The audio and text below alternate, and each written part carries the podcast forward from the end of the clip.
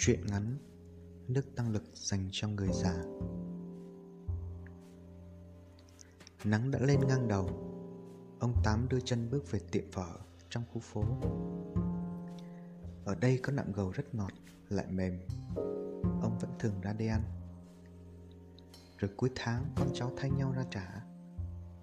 Rõ là một cái chuyện buồn cười. Chúng nó trả tiền phở cho ông Bằng cái tiền của chính ông. À thì đúng. Bây giờ chúng nó nuôi ông mà. Ở cái làng giờ đặt thành phố xá này, Ai mà chả thế. Mình nuôi con mãi rồi. Giờ già tới lượt nó nuôi mình. Lương hưu thì giao hết cho chúng nó. Hàng tháng chúng nó cứ lên phường tự lĩnh. Mà dạo này nghe đâu, Chuyển khoản cái là xong. Mỗi tháng, Ông xin của bọn nó dăm trăm làm tiền tiêu vặt. Còn lại thì ăn uống sinh hoạt tụi nó lo tất. Tới cái quan tài của ông, chúng nó cũng đã dạm sẵn ở bên trại hòm đường thiên từ năm ngoái. Âu như vậy cũng là chu tất, chỉ còn chờ tới ngày thôi. Vớ tay bám vào cái dàn phơi quần áo, cho chắc đặng còn bước chân lên bậc hè, tay run run với hai lần mới trúng. Chả biết trời nắng quá hay là mắt đã nhòa. Ngồi lên chiếc ghế nhựa đỏ, Hai tay đặt lên bàn. Khuôn mặt chẳng có nếp nhăn nào có thể nhăn lại với cái mệt tuổi già này nữa. Hai hốc mắt thì sâu hóng Mắt cũng chẳng còn buồn đảo nữa. Chỉ nhìn thẳng, Nhìn tới đâu thì quay đầu tới đấy. Ông thấy trước mắt mình, Mấy cái thằng thanh niên, Cỡ tuổi đứa cháu mình, Nhìn như làm thợ điện vừa ăn xong đang ngồi uống trà đá, đứng dậy mà tranh nhau trả tiền. Như mọi khi hà bác tám, cái thằng lùn con bà béo bán cái quán này cất lời hỏi. Ông vẫn chưa buồn trả lời. Một chiếc xe tải chạy qua, bụi mù, nắng làm nửa người ông ngập nắng, chiếu xéo qua cái mái hiên di động xanh xanh đỏ đỏ đường nhựa chưa vắng vẻ, gió như của hiếm. Mấy cái cây lơ thơ bụi bám đầy. Ông khó nhọc thở, rồi chậm rãi trả lời. Cho long bò húc. Thằng lùn mang ra long bò húc với cái ly đầy đá. Ông đẩy nhẹ cái ly vào, cầm long lên uống mà không buồn dùng tới đá. Thằng bim, cháu nội của bà béo cứ đến giờ trưa là nó ra xếp hết ghế nhựa chồng lên nhau.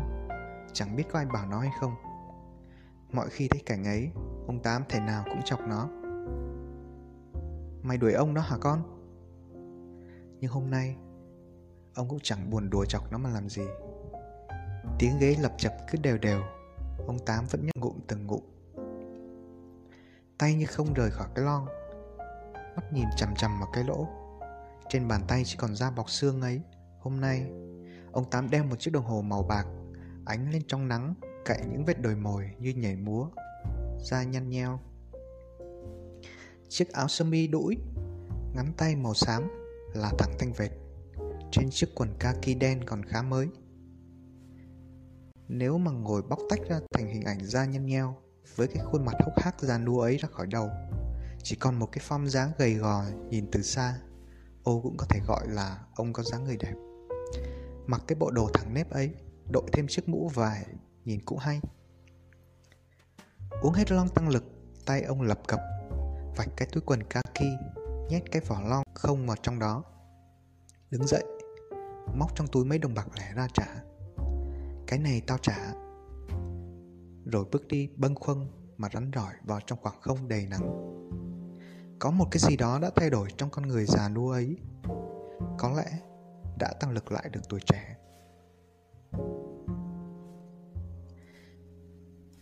Mới vài năm trước, cứ chiều chiều, ông Đức ở con hẻm bên cạnh lại đạp xe qua nhà, ngồi chờ ông Tám ngoài cổng.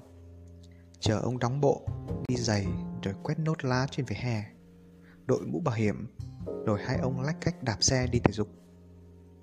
Ấy vậy mà năm qua, ông Đức đã bảo ông Tám mà đi. Chiếc xe đạp cũ bây giờ để tựa vào bờ tường thép, lốp hết hơi, xích thì trùng, bàn đạp thì reset. Mấy tháng trước, ông buồn bực quá, mới nhờ đứa cháu đem đi sửa lại, rồi mang ra dùng. Thỉnh thoảng, buổi chiều người ta thấy có một cái dáng gầy, còm, dắt chiếc xe đạp cũ, lách cách ra tiệm tạp hóa đầu đường, mua hộp sữa, bữa cân đường. Thỉnh thoảng lại gói ngũ cốc, rồi chậm rãi dắt về. Người trong khu phố hỏi, đi không nổi nữa, bác còn dắt làm chi? Ông Tám cười khổ mà nói, là nó dắt tôi đấy chứ. Hết ông Đức, bà Mai, chú Tuấn, cô Bảy cứ lần lần trốn ông Tám mà đi. Thỉnh thoảng, ông Tám ngồi thần, bấm ngón tay xem lại ai còn ai mất. Thỉnh thoảng sót, thỉnh thoảng đủ. Tính sang chơi mới sực nhớ năm ngoái, mới đi đám tang họ, ông lại ngồi bần thần bấm lại ngón tay từ đầu, ngẩn ngơ. Những người cùng tuổi của ông, giờ chỉ còn lại ông là duy nhất khu làng đã thành thành phố này. Bạn già của ông giờ lác đác Còn lại người tuổi này, người năm nọ Đôi khi là không nhớ bao nhiêu tuổi Cứ vậy mà chơi với nhau Danh xưng từ anh, em, chị Bây giờ chuyển hết thành tôi chỉ còn lại một cái tuổi duy nhất Đó là tuổi già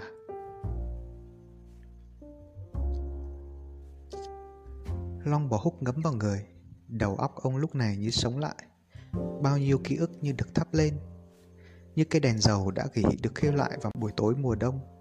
Tất cả những cái gì xưa cũ hồi ông còn trung tuổi ở cái làng đã thành con phố này đều đã được thay mới tất. Ông bước đi bằng tuổi trẻ đã tăng lực trở lại, nhìn ngắm phố phường dưới được như trở về thời xưa. Chỗ cửa hàng tiện lợi kia xưa là quán cà phê cóc. Chỗ cái siêu thị xưa là cái hố xí công cộng. Chỗ trường học tư nhân này trước là cái dãy bờ rào bỏ hoang bọn con nít hồi xưa cấm mà bén mảng bởi vì hay có nhiều kim tiêm. Ông choáng váng, nhận ra đúng là mọi thứ cũ kỹ đã được thay mới, mà bao gồm cả cái tuổi già của ông. Hai năm nay, biết sức đã già, chẳng còn sống được bao lâu nữa. Ông đâm nghĩ ngợi nhiều về cái chết. Ông bắt đầu mường tượng về cái đám tang của chính mình. Rồi ai sẽ khóc? Ai sẽ ngồi bên cạnh cái quan tài của mình lúc nửa đêm con cháu mình rồi nó sẽ tổ chức theo cái lễ gì cảnh cúng như thế nào ông chưa bao giờ biết nhưng ông đã chứng kiến nhiều cái đám tang đi qua đời ông lắm rồi nhất là mấy năm trở lại đây rồi ông tự hỏi, khi ông chết, người ta sẽ nói gì về cái cuộc đời của ông? Bản điếu văn tang lễ, người ta sẽ đọc những gì? Mấy năm qua, tang lễ nào của người già trong làng này mà ông không có mặt? Trong cái giây phút thiêng liêng ấy, lúc mà người sống và người chết chia tay nhau, ông nhớ về những cái bản điếu văn mà ông đã ngâm nga nhiều, mà thành đến mức thuộc lòng. Ngày, tháng, năm một buổi sáng ảm đạm, mưa lất phất bay. Chúng tôi nhận được thông tin. Đám tang nào ông cũng đọc cái khuôn mẫu ấy. Âu thì nếu cụ ông thì thay bằng cụ bà thì cũng chỉ cần thay, cần kiệm liêm chính bằng à, công dung ngôn hạnh và vài chỗ nữa là xong. Đâu đâu, ai ai thì cũng có một cái điều như vậy. Thì quả thật, trong cả cái làng này những người có trung tuổi là cái tuổi già ấy. Cuộc đời ai mà chẳng qua những cái đoạn trường như vậy? Nhưng mà không lẽ cuộc đời ông lại cũng như thế hay chăng? Suốt đêm qua, không thể chịu được cái cảnh người ta lại đọc cái điếu văn na ná với bản điếu văn ông đã từng tự sáng tác. Cho cái chết của chính mình, ông tám quyết tự viết ra cho mình một cái bản điếu văn mà nói về cuộc đời của chính mình, ắt sẽ phải khác.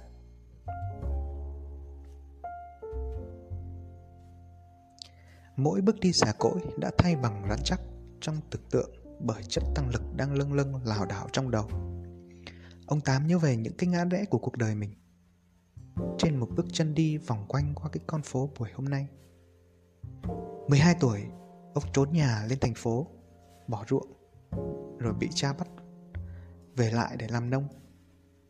18 tuổi, ông tính lên tỉnh học. Nhà không đủ tiền, ông ở lại cái làng ấy. Lấy vợ rồi lập gia đình, Làm nông rồi buôn bán vật bỏ ước mơ học lên cao. 30 tuổi, Ông đã có ba con thì chiến tranh ập đến, Ông đi lính. 20 năm trời, ông làm mấy cái chức lặt vặt trong làng, Sống nuôi con qua ngày. 55 tuổi, ông về hưu, Lãnh lương hưu cho đến tận bây giờ, Rồi đưa cho con cái tất.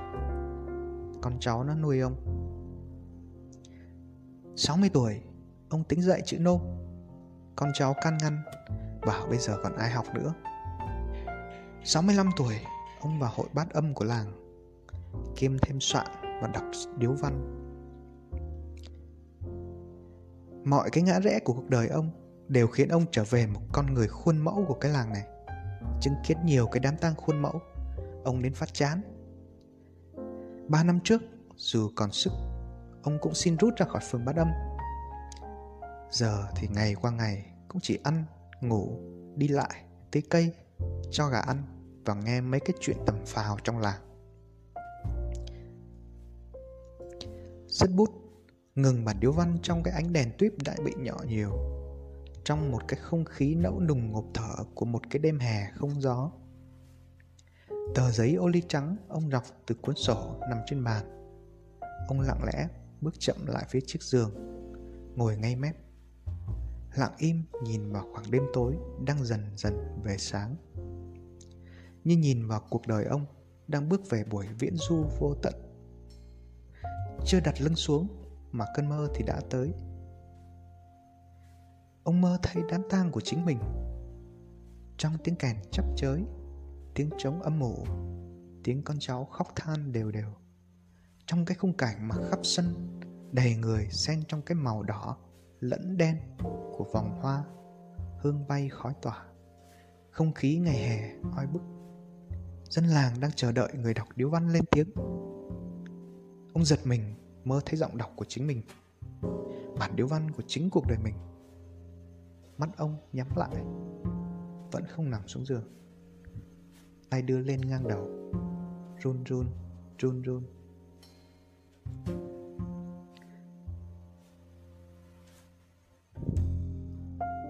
Nắng vẫn ngang đầu. Chẳng biết điều gì đã dẫn ông ra khỏi cái khu phố quen thuộc ấy. Ông đi về phía ga Thiên Định, Nơi ga tàu mà sau bao nhiêu lần Cố dứt ra khỏi cái cuộc đời mình, Đã được định sẵn ở trong cái khu làng Trở thành phố xá như bây giờ. Cuối cùng thì ông vẫn về lại. Lâu nay, Chiều chiều, Buồn thì ông vẫn hay lững thững đi ra phía đường tàu ấy. Trong cái ánh đèn chập tối, Những cái cửa sổ trên tàu lướt qua ông. Những khuôn mặt không rõ, những dáng hình chơi vơi, những chữ số bay đi, những nơi đến không rõ. Bay theo hồi ức của ông. Rồi đêm xuống, ông lại lững thững, đi về. Trưa nay, ông chọn cho mình một cái bộ đồ đẹp nhất, mới nhất. Có lẽ ông đã dự tính một chuyến đi. Ông không thể kết thúc cuộc đời mình ở trong cái làng chán chết này ông đeo lại chiếc đồng hồ son trẻ đôi giày vải cũ đã sờn và một con mắt vòi vọi về quá khứ. Lấy hết sức bình sinh, ông thon thoắt bước về phía đường ray quen thuộc. Nắng gắt, gió ngưng, khói bụi giặt dìu. Chân vững, đầu óc mê mẩn, quá khứ, hiện tại, cái sống, cái chết, đám tang, tiếu văn, cứ như thành từng bước trong đầu ông, mỗi lúc một gần, mỗi lúc một xa. Trên con đường ấy, ông thấy tiếng còi tàu vang vọng, có lẽ vọng lại từ tuổi thơ, từ những ngày tháng đôi mươi. Ga tàu của tuổi trẻ, ga tàu của ước mơ, mỗi lúc một gần. Tiếng trục tàu ngầm đục đang đến, barrier dựng lên. Thế giới phân thành hai phía, phía bên trái đoàn tàu và phía bên phải đoàn tàu. Ông chọn bước vào rằn danh ở giữa.